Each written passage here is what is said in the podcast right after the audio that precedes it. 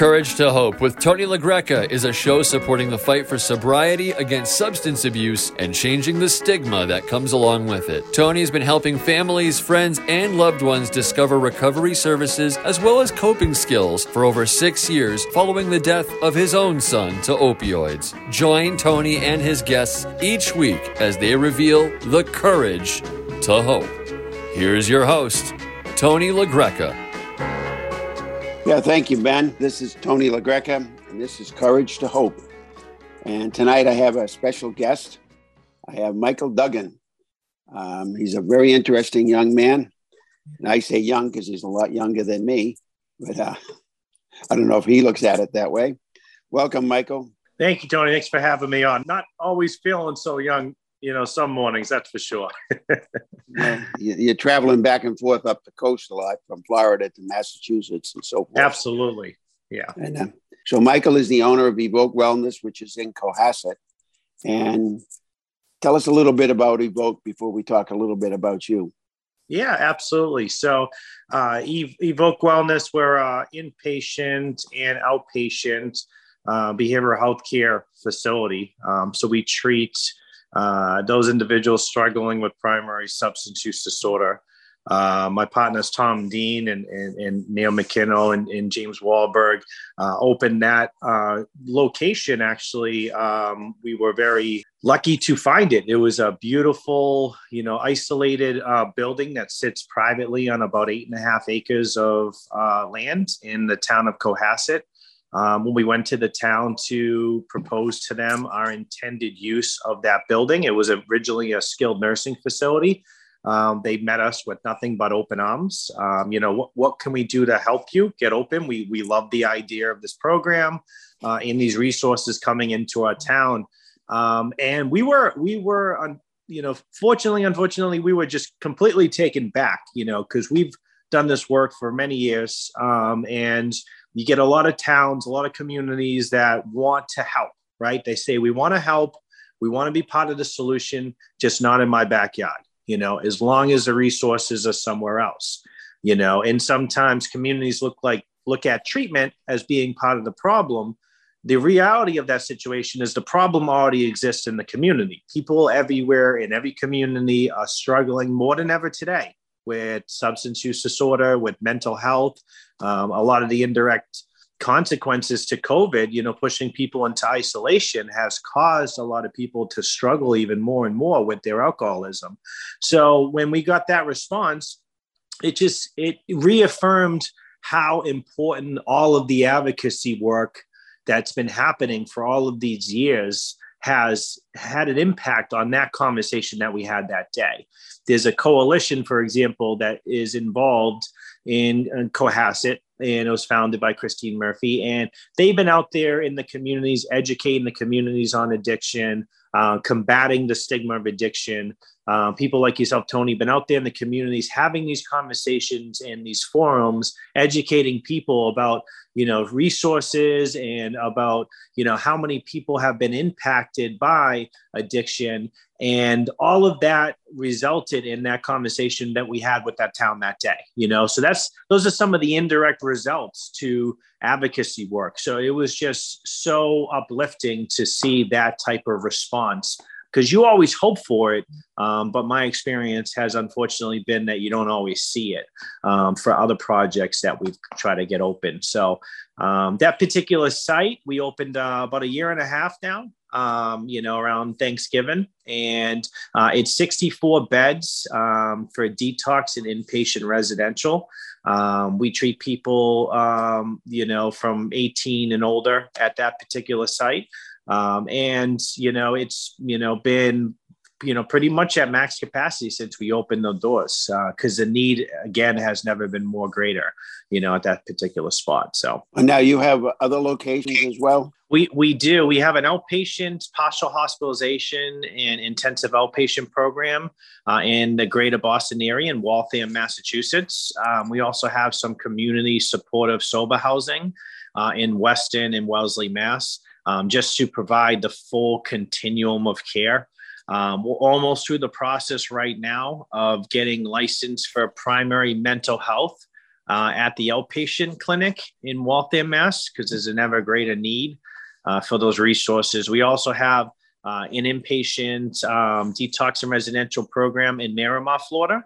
Um, we have an outpatient program in Margate. Um, we're in the process of opening up uh, a large hospital uh, in the next seven months in New Jersey, closer to the Allentown, Pennsylvania uh, region. And uh, I'm on the road today, this afternoon, up to Ohio, right in the Columbus, Ohio area. We're actually going to be opening uh, a 100 bed inpatient uh, detox and residential facility right outside Columbus, Ohio, hopefully in the next five to six months, which is exciting as well.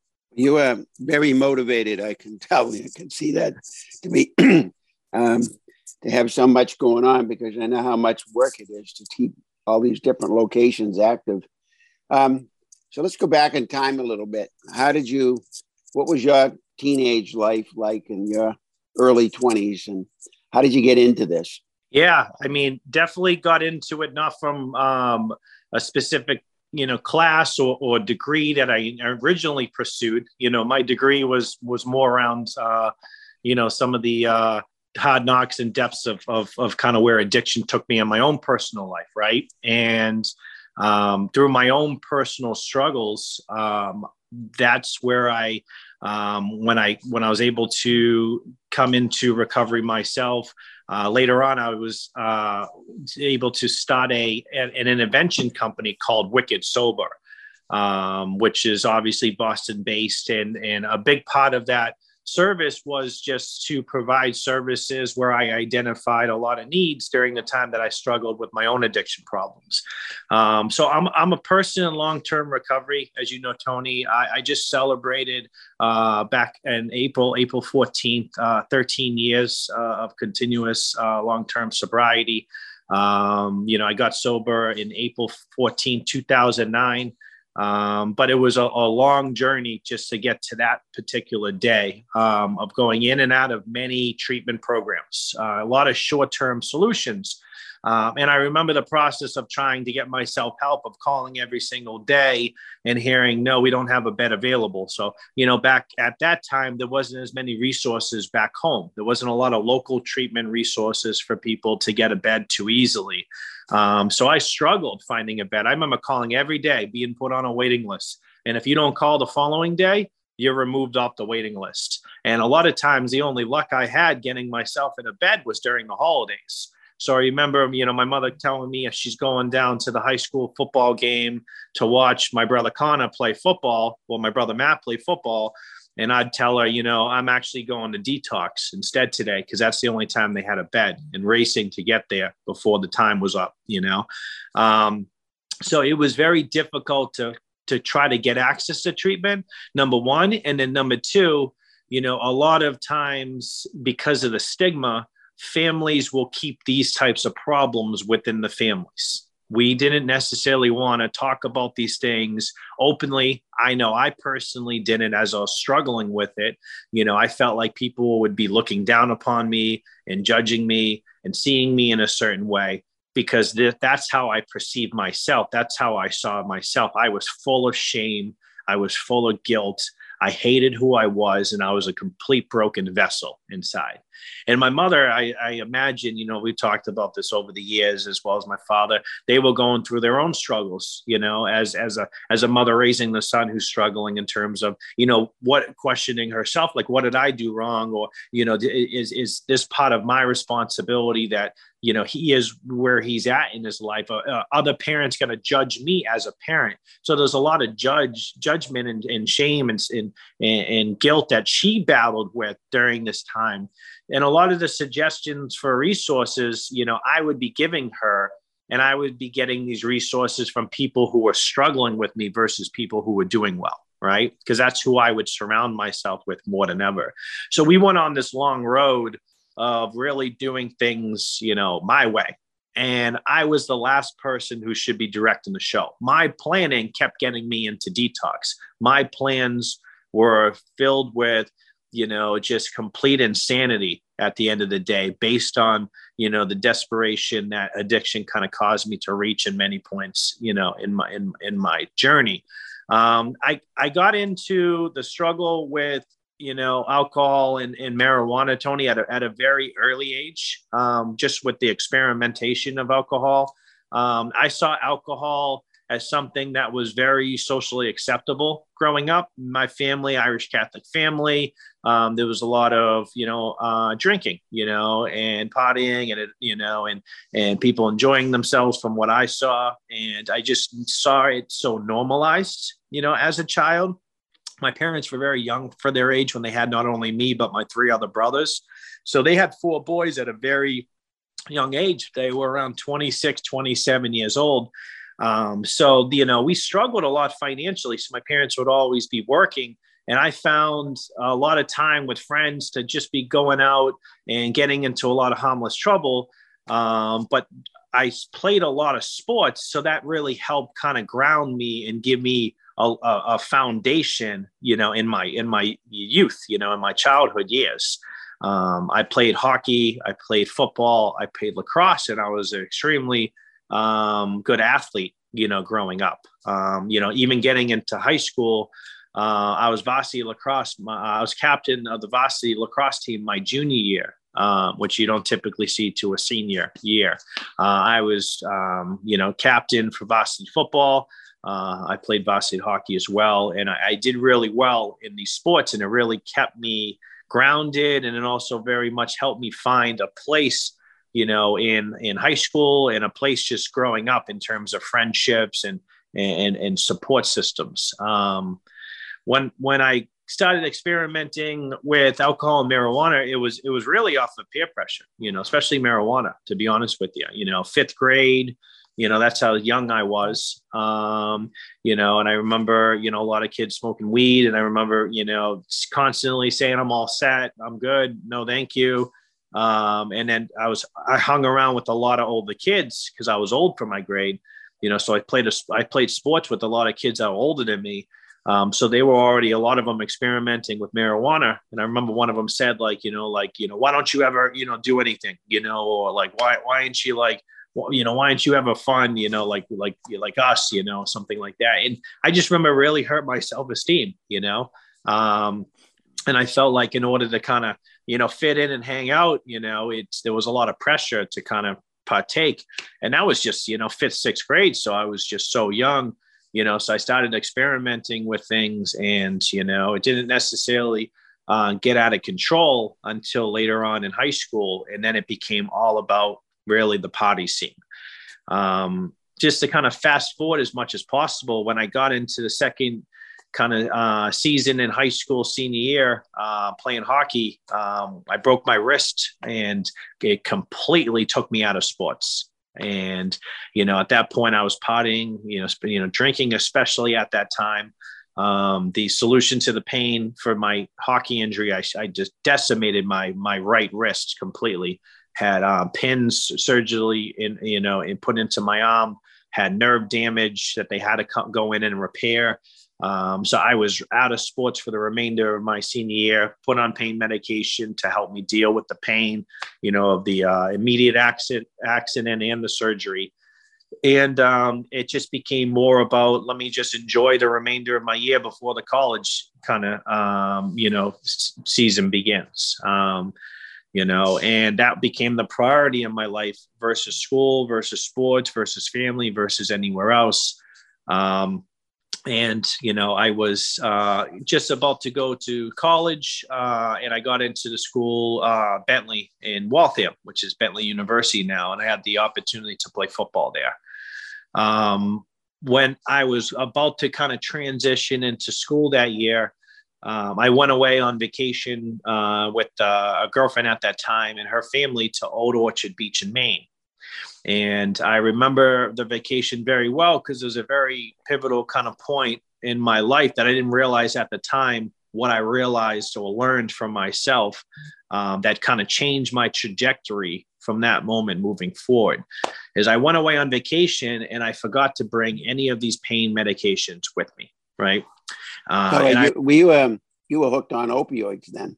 You're saying it, pain, yeah, pain medication, yeah, opiates, yep, and, and didn't and didn't realize it as much. So I was taking you know uh, perks, you know, at that time Percocet, uh, 30 milligram, um, um, you That's know, pills.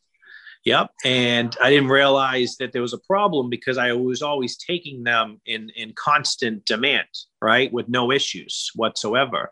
Um, and it wasn't necessarily doing that much on a daily basis. It started in, on a very small amount and then kind of grew and, you know, in the, dosage kept kind of increasing. But when I went away, I didn't have any of these pills with me.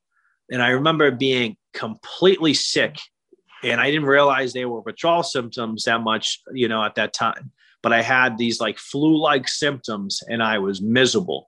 I was restless. You know, I was crawling out of my own skin. You know, I had the hot and cold flashes. Uh, you know, I was just uh, completely miserable. And that whole night, you know, I couldn't sleep at all. You know, I was just, you know, they thought I was ill. You know, her family, her friends thought I was ill um, and just not feeling well. So when everybody woke up to go to the beach that morning, I stayed. I stayed in the room and they left me alone and they checked in on me here and there and said, you, are you feeling okay? And I was just, I was sick in withdrawal symptoms, dying. And Well, you had you had dope sickness, and most people equate dope sick as ten times what a flu would be like, like Yeah. like the flu on steroids. absolutely.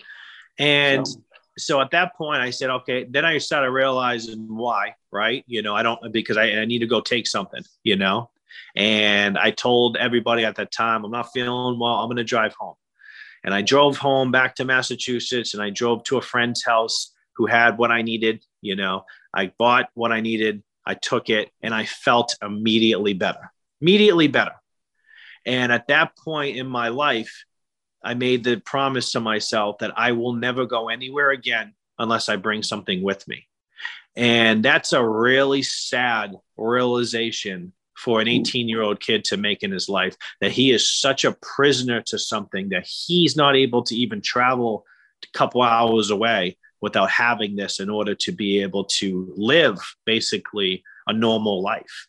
You know, that's when I realized at that point that I was really a prisoner to this pill, right? That in order to function, I need to have it with me at all times. So what also happened is now I started to live in fear.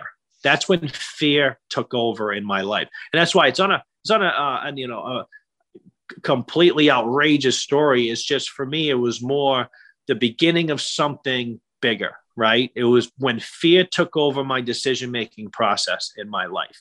They talk about addiction. Addiction, in a lot of ways, becomes a survival instinct. You know, if you're trying to talk to somebody or reach somebody who's struggling with addiction problem and you wonder why I can't get through to them.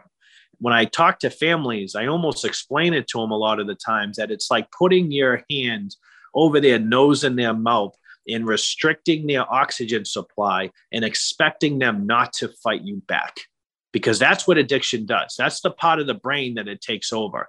So for me, when I started living in fear, I knew that if I don't take these pills anymore, I'm going to feel the same symptoms I felt that weekend when I was on Old Orchard Beach. So in order for me to go to class at Bentley, I need to have these pills on me at all times in order to avoid those withdrawal symptoms. In order for me to show up to football practice, I need to make sure I have these pills with me in order to be able to, you know, sh- show up to the field, right? The problem with that is is that my tolerance keeps increasing. And when tolerance increases, so does the cost of doing business at the end of the day, right? It becomes more expensive to keep myself from feeling these sick withdrawal symptoms. And I'm not even chasing the high. I'm not even feeling high. I'm just taking these to feel normal. I'm taking these pills to function normally, to not feel sick, to be able to be a productive member of society. But the more expensive it comes, the more effort and involvement it takes out of me to be able to support this habit and to avoid these withdrawal symptoms. So that means less time going to school, less time going to football, and more time focused on doing things to support my habit. And that becomes a whole world of of choices that you know a whole world of, of, of, problems that it opens up to me in terms of what i need to do to support my habit on a day-to-day basis you know that's when i stopped making decisions at the end of the day that i never thought i would ever make. You know i start doing things at the end of the day that i never thought i was capable of doing. And i understand how people get to that place of desperation is because you know i wasn't terrified of the consequences of any of these decisions. I wasn't scared of getting arrested for the things that i was doing. I wasn't scared of of dying you know at the end of the day i was terrified of feeling withdrawal symptoms that was the only thing i had control over in my life to some extent and i needed to do whatever i possibly could to avoid those withdrawal symptoms you know, but I'm hating myself at this point, hating who I am because this isn't who I wanted to become. You know, I'm, I'm looking at people in the classroom and then I'm looking at them just going on with the day to day life. And I'm like, I just wish I was where, where they were at from the outside in anyways because i don't know what these people are dealing with just like they didn't know what i was dealing with on the inside you know i'm driving down the street and i'm seeing somebody you know, the guy working at Dunkin' Donuts or someone pumping gas at the gas station. I'm saying, I wish I had their life. They can wake up this morning and not be sick with withdrawal. And every day was a constant groundhog day. Wake up in the morning, do what I need to do to support my habit, to stay, you know, uh, stay basically, um, you know, high so I'm not feeling these withdrawal symptoms and wake up and do it all over again every single day. And it became such a miserable existence and i'm walking around just lifeless just broken. And they talk about emotional bankruptcy you know? That's what that's what i felt emotional bankruptcy the lowest low that i've ever felt in my life you know? And i kept trying to go into resources at that time and get myself help but i didn't know i didn't know what to do i didn't know the process you know i wasn't ready to take suggestions you know and i was looking for a quick fix solution something instant like an instant gratification that drugs gave me, I was looking in the recovery process. You know, let me go to detox, you know, for a couple days, you know, hours even. And, you know, let me go there for the weekend and I'll go right back to work on Monday, you know, fixed, cured, problem solved. As long as I'm off drugs, I'm good. I have no problems anymore. And the problem was, is that was the problem. You know, that that couldn't have been further from the truth. You know, you take the drugs out of the equation for three to four days, you put me back out there in society. I'm the exact same person I was when I went in there. I haven't changed at all. I haven't addressed any of the underlying issues. I haven't worked on any of the real problems at hand. You know, and that's the kind of lived experiences that I had to go through in order to come to the realization that I needed more professional help. I needed as much possible help as anybody could ever give me to give myself a fighting chance in this thing at the end of the day, you know. Well, it sounds exhausting just listening to you talk about it. exhausting. Like, yeah, yeah, every every day, full time job. It was a it was a legitimately full time job. Of, you know, getting what I need at night before to to wake up and not feel sick, and then hitting the road all day long you know, on a hustle basically to try to do what I needed to do to support my habit, to not feel sick that night and have enough to wake up in the morning again to go out there again. You know, full time every mm-hmm. single day in this routine. And I'm not doing anything. At this point, I dropped out of football. I'm not playing anymore. I'm not going to any classes, but I want to be doing all these things, right? So I can't tell you how many times I sat in my bedroom and I had drugs in one hand and I had you know some type of medication that was like a step into me in the right direction of getting better in the other hand and saying you know today's the day i'm not going to do it. Today, today's i'm going to quit drugs i'm going to register for classes i'm going to join the gym you know all these things i want to be doing for myself. I wanted to be doing but i just it never happened because i was incapable in that position in my life of truly helping myself without outside professional help.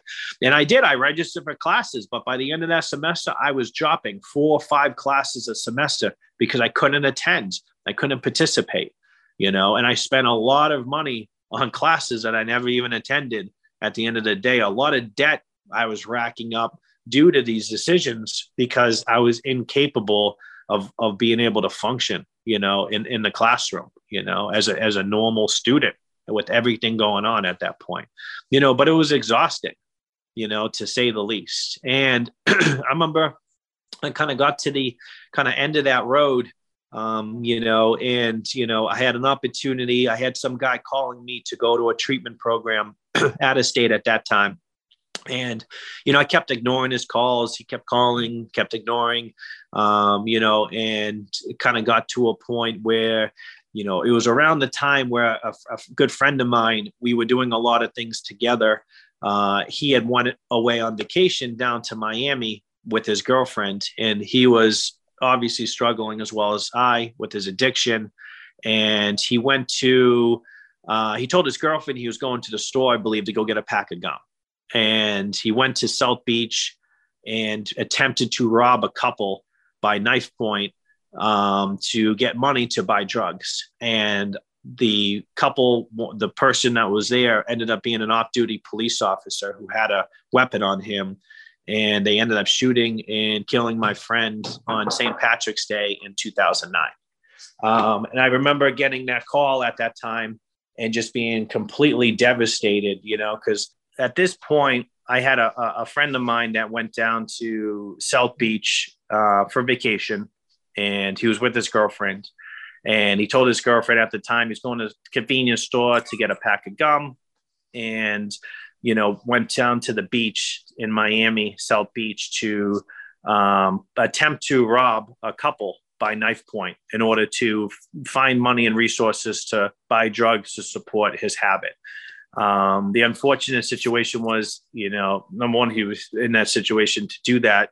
Two was one of the people that he attempted to rob was an off-duty police officer from West Palm Beach, and he had his firearm on him, and he shot and he killed my friend on St. Patrick's Day in 2009.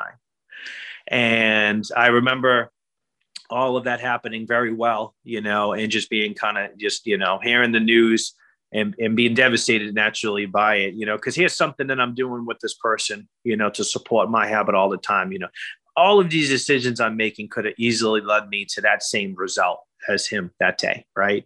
And uh, you know, around this time, you know, I'm just in the worst possible place. I'm homeless. I'm, I'm, you know, couch sleeping.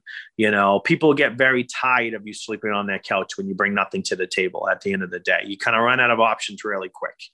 And I keep getting a call from that guy that I'm telling you about, asking me to go to help, and it's in West Palm Beach you know? So i believe in god incidents you know? I just had a opportunity where i just lost my friends to this disease you know from somebody from west palm beach but i have an opportunity knocking on my door from somebody in west palm beach to save my life. So i decide you know what? I'm out of here. I'm getting on a plane and I'm going to give this thing a chance. You know, I'm going to go out of town and and see if that makes a difference at all. And I remember leaving having all these plans, right? I'm planning out my whole future. I'm going to go down there for a couple weeks. I'm going to come back home. I'm going to reconnect back, you know, with this relationship that I'm in with somebody who is also an active addiction. And I'm going to go, you know, live with people that are also an active addiction, selling drugs, and I'm going to stay sober, right? This is yeah. my this is my great plan when I'm going down there that I'll be back and all these things. I'm going to reconnect with all these people. And I show up down there at the facility and I'm hopeless. I really am. You know, I went through so many different detoxes and outpatient programs, and I'm like, you know, what's this really going to do? Why is this going to be any different? You know, and I remember not sleeping at all at first, right? And I'm sick and I'm struggling with withdrawal symptoms and they're giving me comfort medications, but they're not a they're not they're not heavily prescribing these meds, you know. And I had been up to that point, I had been in several programs where I felt great the entire time I was in there until I got out. I would get out and then I would be sick, you know, because they kept me on so many medications that I wasn't necessarily even going through the hottest pot in a in a safe structured environment you know that was you know that that i was actually moving in a direction of coming off of these drugs and getting them out of my system. So when i was in this program i struggled. It wasn't easy. You know what i mean? It wasn't every day was a cakewalk. I struggled. I didn't sleep at all at the beginning. And i remember my roommate this guy named ken. And ken was an older gentleman at that time. You know i was 23 right? Ken was probably in his i don't know mid mid 60s um, at that point, struggled with alcoholism. And me and him shared a room together. Really super nice guy. And I remember sleeping in my bed. I had a twin bed across from his. And on the gap between that twin bed and the wall was a space. And I remember putting my legs in that space every night, trying to lock them in place, right? Because I'm I'm restless and I'm tossing all over the bed and I can't seem to just sit in in one place because I'm crawling out of my skin and I can't sleep. And I'm counting down the hours by the end of the night until the next morning begins. And I remember sitting there in bed and I'm I'm exhausted but my mind is racing and I can't shut this thing off. And I'm counting down the hours until somebody knocks on that door and wakes me up for group that morning. You know, so I'm like, there's eight hours until group begins. There's six hours. There's four hours. There's two hours. And before you know it, they're knocking on my door for the next day to begin. And I haven't slept a wink. And when you do that night after night after night, you start really losing your mind, right? You become impatient number one, very irritable. You get to the point where you say, like, if they knock on my door to wake me up, there's going to be problems because you have no ability to really stand being around anybody, no patience to take, you know, any suggestions, no willingness, you know, for me, anyways, at that point to really listen. I had a very negative attitude and I wanted to leave and I wanted to go. And I remember two things during that time that I that I was at that place. One is Ken, right? There was one night where Ken started praying out loud in my room. Okay. So it was a pitch black room with two twin beds in it, and I'm tossing and turning. And all of a sudden, this stranger in my life, who I don't know very well, only a matter of days, starts praying out loud. And I tell you, it was the most uncomfortable thing for me when that first happened, you know. And by a few nights in, I really appreciated those prayers because it helped me get through some of those tougher nights at the end of the day. I also remember wanting to leave. Some things happened back home with my family. I wanted to go back there and settle some business and kind of take care of things the way I knew how in order to kind of uh, deal with the situation that was going on. Um, and I remember the tech at that time, Dave McManus, right? And Dave, older gentleman from Philly, you know, the real deal, you know, alcoholic, was sober many years. You know, he sat with me all night long, you know, and talked me off that ledge, talked me over leaving. And just, I decided to stay just one more night, one more day, right? I decided to stay and give that program a chance at the end of the day to make my family sacrifice for what it took to get me there worth something at the end of the day. So all of a sudden, I began to start sleeping again. And that's when I started to come out of the fog, right? It was about 14 to 21 days into treatment. And that's when I got to the realization that what the hell have I been doing this whole time in my life? Like I started to understand how sick I was when I got to this, what I like to call a moment of clarity. And at that point, I had a chance. At that point, I became willing to stop listening and taking suggestions. And that's what treatment is a lot of ways in the beginning stages. It's just fighting people to stay long enough to get to that moment of clarity. If they go into a program and they leave after four, five, six, seven days, a lot of times they're nowhere close to that moment yet. You know, the willingness isn't fully there. Their understanding or grasp over reality isn't fully there. They don't have a clue yet that how sick they are. they don't have a chance yet to even go out there and fight this battle for themselves, you know, because they're not equipped, you know. And a lot of times in our program, th- that's exactly what it is in the first couple weeks is fighting people as their as their their worst own worst enemies until they get to that moment of clarity. And then you start seeing the transfer ta- transformation take place right but right before your eyes. And it's amazing because you know while you're fighting for them, that they're there, that they're in there, just like I was. And when I started to transform, I started becoming my old person again. And that's when my mother started to recognize me when she started calling me on the phone and she started hearing my voice and saying, like, now I'm starting to see signs of kind of you again, you know, and and and then she started getting hope. And then I started getting hope that maybe this time it could be different. You know, so I started listening to suggestions and I came to the realization around that moment of clarity that my plan is horrible.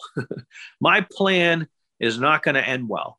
So I'm willing at this point to take any suggestions. I don't care what it is. I'll do whatever you tell me to do because I don't want to keep living my life this way. And that's when I started to have a chance, you know, to really start going down the right path. in my life. And the suggestion obviously was number one, don't go back home, you know, stay in treatment, go to an aftercare program, go to su- supportive uh, community housing, a halfway house, and you know start getting involved with meetings and start getting connected to people that have long-term recovery in their life and stop building that support system. And that was one of the biggest key you know aspects to my recovery was who i decided to associate myself with on that journey.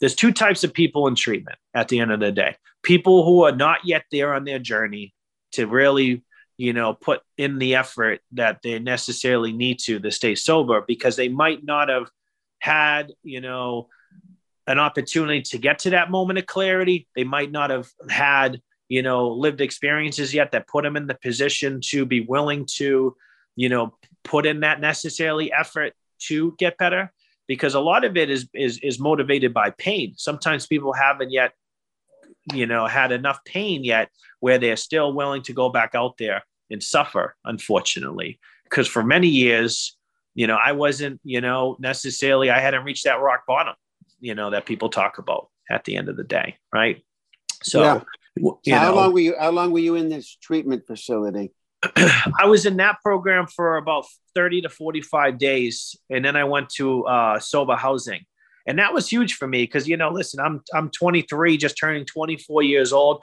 I don't know how to have fun without drinking you know? And here's the thing here was the biggest problem for me right? The biggest problem for me was i knew where drugs taken me. My my pill addiction took me to heroin because it became a cheaper substitute you know when i was out there running. And it was one of those things i said i'll never do heroin. Well when you're sick and you're feeling withdrawals and you, you know for me you know pills became heroin in the pill anyway so it became an easy decision to make you know to start using heroin to support my habit to avoid these withdrawal symptoms you know. But when i'm using drugs i never drank at all never drank. I'm not spending any of my money or any of my resources on alcohol. So every time i would get clean i would start drinking again because in order for me to have fun as a kid who's in his early 20s or late teens you know, everybody that I knew that I'm hanging around with is drinking. You know, so I'm I'm drinking alcohol, and then before you know it, I'm right back where I where I started again. I'm right back into the drugs. You know, so I went many years without barely drinking at all. So anytime I got clean, I would think that alcohol was never the real problem. That drugs was my problem. As long as I'm not doing drugs, I can live normal. And my idea, because alcohol was always normalized to me, was alcohol was a normal part of life and alcohol wasn't even part of the conversation at all. But when i got to this last you know period of of, of going into rehab i already tried you know controlled drinking before and it never ended well. So i had to make a decision in my life that i need to give up alcohol. To me alcohol is the worst of all the drugs to me right? Because it is the one that plays the most tricks with my head I know where drugs bring me. Alcohol was the one that was more deceptive than anything else because I didn't see the necessarily evil that alcohol brought with it, you know, and I didn't know how to function normal without drinking to have fun at the same time. I would forecast every event in the future. What, what am I going to do for St. Patrick's Day? What am I going to do for the Thanksgiving, the night before Thanksgiving, 4th of July, all these holidays? I'm thinking ahead of time, you know, how am I going to stay sober and actually have fun without drinking? And then a lot of people around me, sober support, said, You need to slow down. You need to worry about not drinking today. You need to focus on the moment. You need to focus on the present. You know, don't worry about down the road. We'll we'll deal with that day when that day comes, you know. And when I was in sober housing, I started to build relationships with a lot of guys in recovery. And I I learned to start going to places with groups of people that had the same agenda as me, that were sober, and we were going out together. It became so much easier staying sober, having a support system around me of other people in sobriety. I started to learn how to have fun in sobriety. I started to be able to come to a place that I don't need alcohol in my life in order to have fun. And that was a great place to reach overall at the end of the day. You know, so then I made a decision if if I'm struggling so much to give up this very one thing to get my whole life back, something that I never do anyways when I'm using.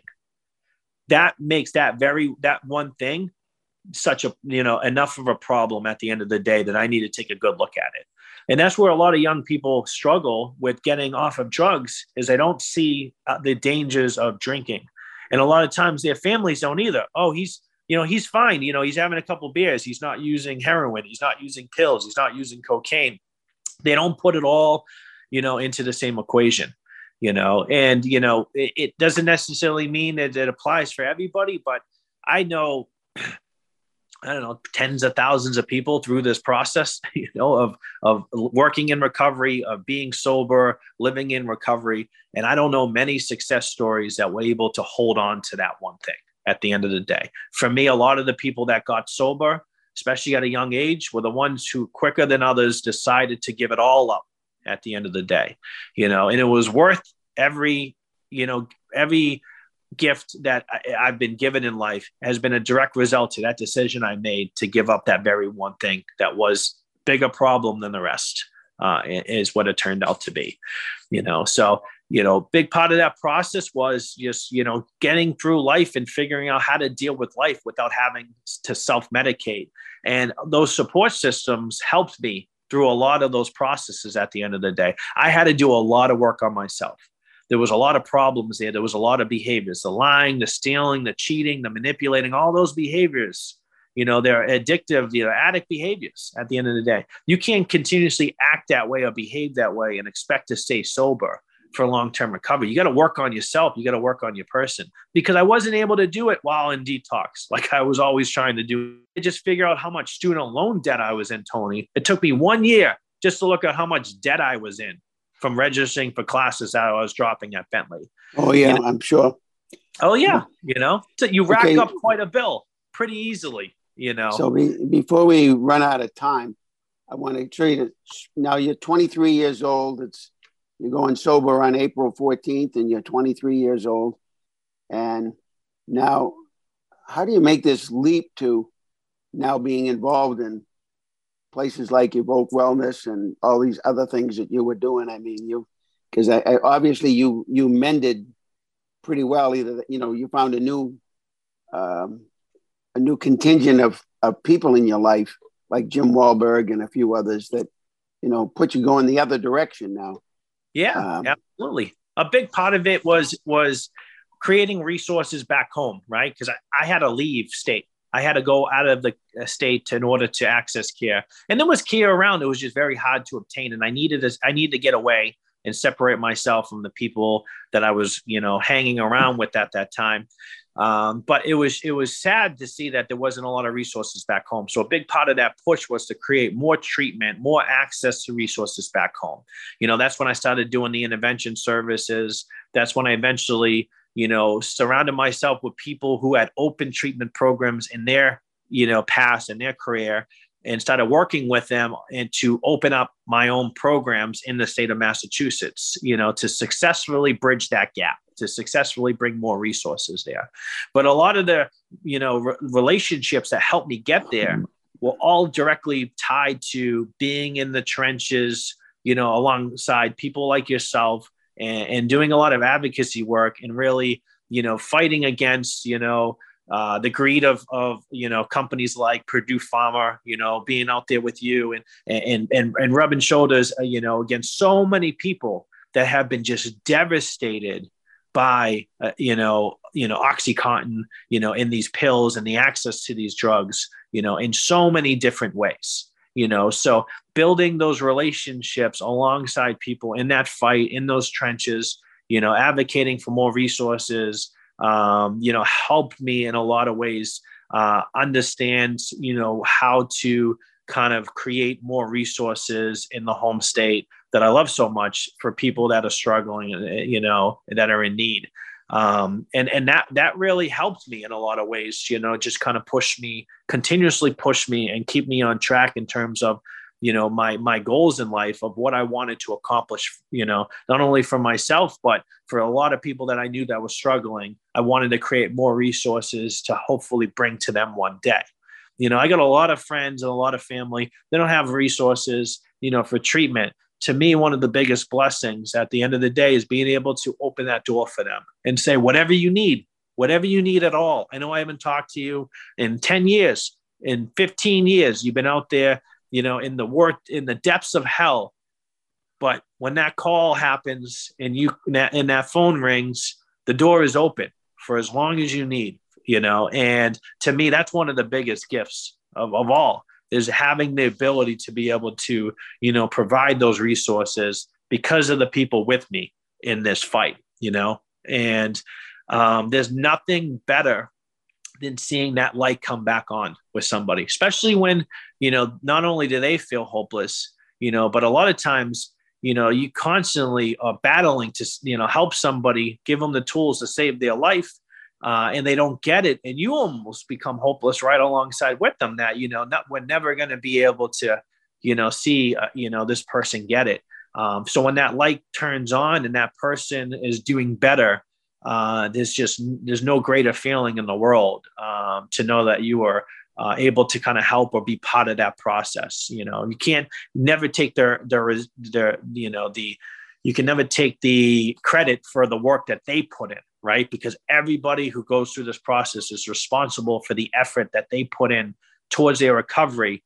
But you have to get them to a place where they're they're able to even recognize how sick they are. And that's why i don't care if someone goes into treatment willingly or unwillingly. I don't care at all at the end of the day. You know a lot of times people say well they need to want it for themselves. They all want it for themselves at different periods. They might want it for themselves at two o'clock in the morning when they're alone but that window of willingness it closes very quickly.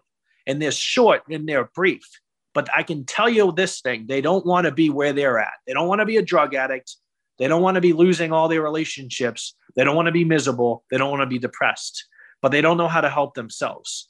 So I'm going to fight to get them in as much as I possibly can because I know when they get to that moment of clarity, they will then at that point consistently want it for themselves because anybody would. Nobody wants to be living that way at the end of the day. They're just living in fear. And for them, the most important, the important thing is, you know, their survival instincts are telling them to avoid withdrawal symptoms over anything else. And that's what we need to overcome. now, when you were in the treatment center in Florida, did your mother pay for that or did you? How did that get? How was? How did this guy keep kept calling you? How did he find you?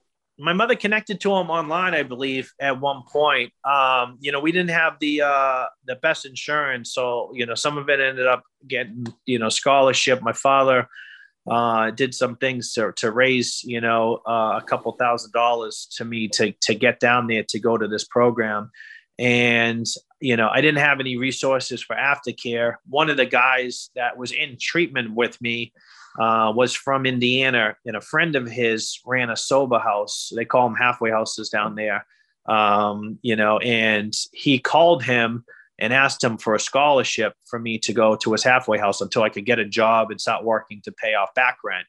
Um, and he called that person, and the person agreed to let me come in and you know, I got I got a, a, spot on the couch, you know, in the half, halfway house. I got a job doing tree services you know, jumped on the back of a pickup daily, you know, drove to the kind of middle of nowhere and just kind of started cutting, cutting off branches and, and kind of, uh, you know, started getting a paycheck, you know, being paid minimum wage, started paying my back rent off. And then eventually, you know, started saving resources when I moved out of sober living to, you know, put down a, a deposit on an apartment with somebody that I was in sober living with.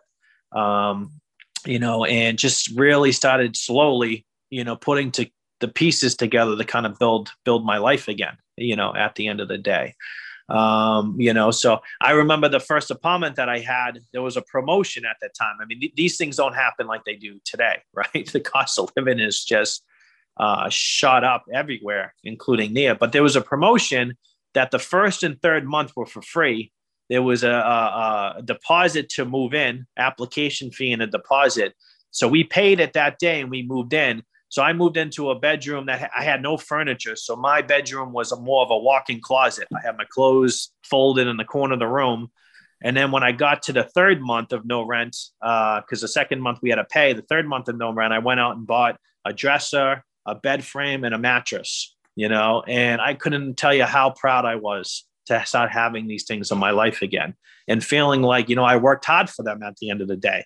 You know, because that's what recovery is all about. It's working for you know these you know gifts you know that ultimately um you know you, you have to fight you know for you know? And my my biggest thing that i learned through that process in early recovery was that life wasn't always going to be easy. You know i had a lot of financial insecurities from growing up so i struggled a lot with finances and got stressed out a lot from dealing with not having a lot of resources you know at my disposal.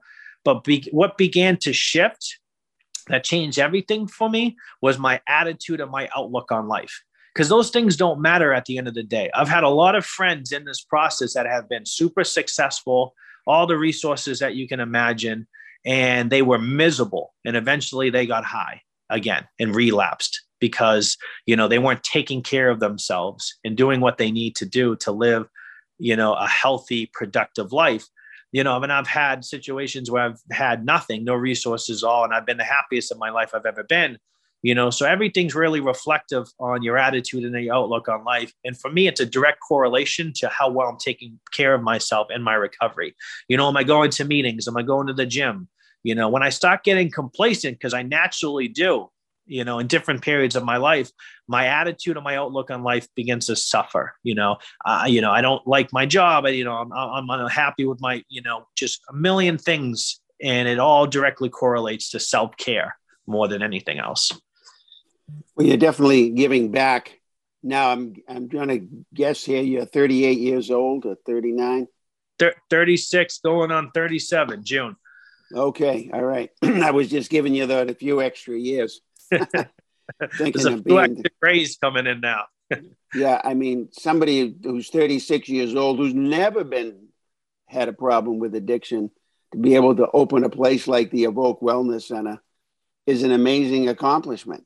A lot of people, you know, always work for someone else, and here you are with this beautiful facility, and I've walked through it and I've seen it, and I had some a friend of mine actually stayed there and she's doing extremely well, by the way. Right. And she, she's doing extremely well. She's getting Love her license and got a nice apartment down in Wareham. And so she's uh, really successful, hasn't had a drink in almost two years. Unbelievable. So, Unbelievable. Yeah. Yeah. yeah. I mean, and that's the rewarding part of what you do. I'm sure you, you, you're, you're always being rewarded with these success stories and you know, you're, you're giving back and you're saving people's lives really and and not only their lives but their families' lives because when an addict is in deep trouble, the family's in total chaos. You yeah. know, one parent wants to help, another parent says kick them out. You know, it's, it's just it's always chaos, and sometimes it it the family caves because of it. You know, absolutely. So, yeah.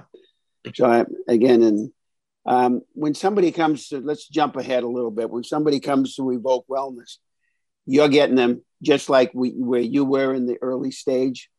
Correct. Uh, they're going to go through dope sick while you while they're in there and yeah um, we have i mean we have a, a medical team 24 7 because it's inpatient detox so it's the, it's the highest level of care you know at the early stages where you meet somebody so our medical team you know our nurses nurse practitioners psychiatrists clinicians case managers will all kind of support them through that early process, which is more medical, medically driven, you know, to wean them off the drugs and alcohol in a safe way and try to keep them as comfortable as possible. But they're going to feel discomfort. Discomfort is part of the process of recovery at the end of the day. Drugs and alcohol, you know, is what makes us feel comfortable, you know, and you have to kind of push yourself uh, to stop feeling better by, you know, making them go through feelings of discomfort you know? That's that's part of the process of recovery. It really is. You can have the best new job opportunity in the world right? And you you walk in the doors and you're in training. And when you're going through a new job opportunity you feel like as they're giving you so much information the process you feel like you're getting dumber as the days go on because you're processing yeah information. But you also you don't know anybody there at the company. So it's new. So it's very uncomfortable. So even though it's the best opportunity in your life it's still uncomfortable. You have to go through discomfort and anything worth getting and, and, any rewards that you're looking to get, you need to go through that uncomfortableness at the end of the day.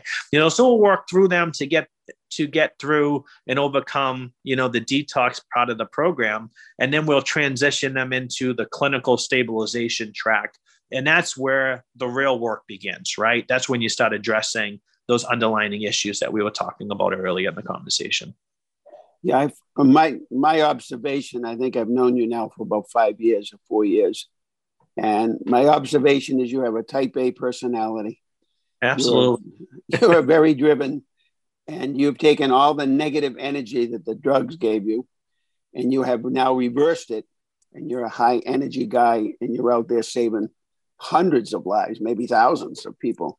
And that that is your total goal. And I also believe you've picked up a little religion on the way, since the man next to in the bed next to you was praying and you you you thought that was a good idea after a while. After you first said, I'm sure you were saying, said, Oh my God, what is this guy doing? You know, oh. but then you said, Oh my yeah. God, so maybe you have your own God, but now now that was working for you. I've always told somebody if you have that addiction problem, you know, your addiction gene, you've got to replace it with something positive. Being in the gym, for me, it's it's it's making sales. You know, I have to I go out and work, and making a sale is where I get my natural high. Yeah. You know, just just doing my thing, and now helping others is another thing that I I feel very positive in. And, and baseball, right? Being able, I mean, you've always talked to me of nights playing ball. I, I I play hockey, ice hockey. You know, still you know, I play two times a week, you know, Tuesday nights and Sunday nights. And I tell you, it's some of the best, you know, it's, it's one of the best outlets for me just in, in living normal life is to be able to kind of be on a team, the locker room camaraderie, you know, going out there and playing hockey still like, like I did in my early childhood years that I enjoyed so much. You know, doing those things again are just some of the blessings for, you know, being sober today for sure. Yes. You know, we are social creatures and being with with the other guys on the team is really helpful. And um, there was a study done years ago, not that long ago, about this rat that they put into a box by itself, and and then one of the water things that was full of um, some type of opioid water, and the rat would go to that all the time instead of the fresh water. And as soon as they put the rat into a social setting with all kinds of other rats and little places and things for it to do, spin wheels and so forth. The rat never went back to the opioid water. And, because it was now in a social setting where everything was good. Yeah, social. Absolutely. Nice. So, do you play hockey in Florida? I, I, do. It's actually getting more and more popular down here. I can get to three rinks in 30 minutes from where I live, and they're building another one, you know, 10 minutes from my house. So it's uh you know, a lot of people have relocated from the uh, from the winter down here. That's and, that, and, made made a choice, you know, for some warmer warmer weather, you know. So so that's pretty good, you know, because you're basically from Bruins country, and then all of a sudden there's all these New Englanders living in Florida. So that's I get it, you know. I, I got Shawn Thornton down here with me. You know, he's down the rink all the time you know. So it's uh, there's a lot of a lot of retired ex NHL players, you know, college players have relocated down here, raised families down here, want to get their children on the ice. So the programs are definitely getting more developed, you know, over the years, which is which is good because I'm I'm a, you know love hockey. I'm, I'm going to guess you're a center forward. Yes, you got it. Typical Type A guy. And yep. the same thing in baseball, I'm a pitcher. You know, I want to be go. in charge. I want to be in control. so that's where it goes. So I really want to thank you for all your time and hope all the listeners understand the we're the courage to hope, and you are the classic example of coming from the from the bottom and working your way up, and now you're helping hundreds to thousands of people. So there is, you have the courage and have the hope, this is what could come you know, and I really think you're you're a great example for all of my listeners and anybody out there who has a child with an addiction problem. Um, this is um, this is these are the possibilities, and and if you want to get a hold of Michael, you can call Evoke Wellness in Cohasset and um, get in get in touch with him there. If you want to leave a message at wmexboston.com, and we'll pass it on to Michael. Um, that will also be good. And again, we really appreciate your time. And this is Tony LaGreca and signing off. Um, again, get out there, be safe, be sober, and let's all make it happen. Thank you, Tony. I was honored to be on the show. I appreciate all your hard work and being alongside you is just such a blessing. So happy to help anywhere I can. Thank you very much, Michael.